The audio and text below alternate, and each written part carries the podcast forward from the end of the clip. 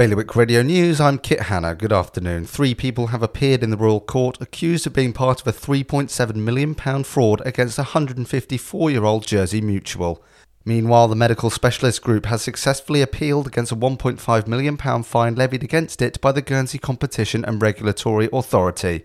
The Gloucester Vaults pub that was previously being eyed up as a potential zone of expansion for the Jersey Opera House has been sold by the Liberation Group to a hospitality entrepreneur for six hundred fifty thousand pounds.